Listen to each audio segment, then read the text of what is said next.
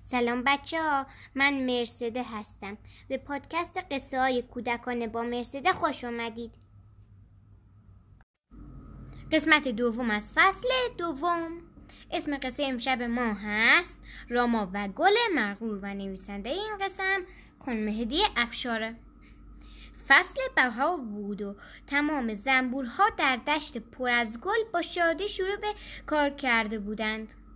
آنها شهد گلا را می مکیدند و با کمک هم اصل درست می کردند بچه ها زنبورا اصل تولید می کنند روزهای خوب و پرکاری بود. گلها با شادی با زنبورها حرف می زدند و می خندیدند زنبورها انگار خسته نمی شدند و بیشتر و بیشتر کار می کردند گلها هم از اینکه زنبورهای طلایی دور برشان بودند حسابی هیجان زده می شدند راما یکی از زنبورها بود.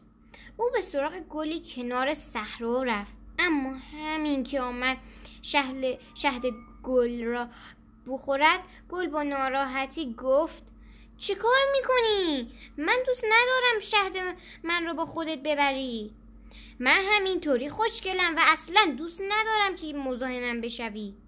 راما به گل گفت اما فصل تولید اصل است و ما همیشه با شهد گلها اصلهای شیرین و خوشمزه تولید می‌کنیم. ویز ویز. گل داد زد.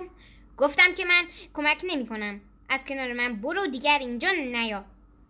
راما هم که حرفهای گل را شنید به سراغ گلهای دیگر رفت.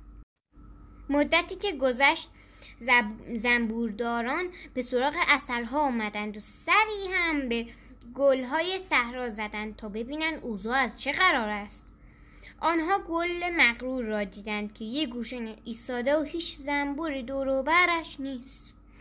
فکر کردند و به این نتیجه رسیدند که حتما گل, گل مغرور شهد خوبی ندارد. که زنبوری به سراغش نمی رود برای همین تصمیم گرفت گل مغرور را از ریشه بکنند و به جایش گل دیگری بکنند. گلی که یه عالمه شهد و خوشمزه داشته باشد. پایان.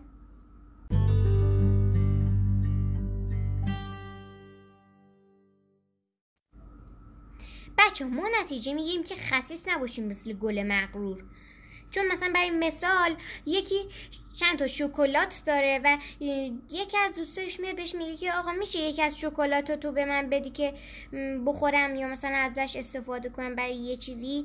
بعد مثلا ما خصیصیم مثلا نمی‌ذاریم. میگیم که نه مثلا من شکلاتامو نمی‌خوام به کسی بدم می‌خوام واسه خودم بمونه و خب دوستمون اذیت ناراحت میشه دیگه. به خاطر همین دیگه هیچ دوست نداریم اون موقع. به خاطر همین نباید خصیص باشیم. بچه اگر این قصه رو دوست داشتید پادکست من رو دنبال کنید و به دوستاتون هم معرفی کنید. آرزو می‌کنم خوابهای قشنگ ببینید. شب بخیر.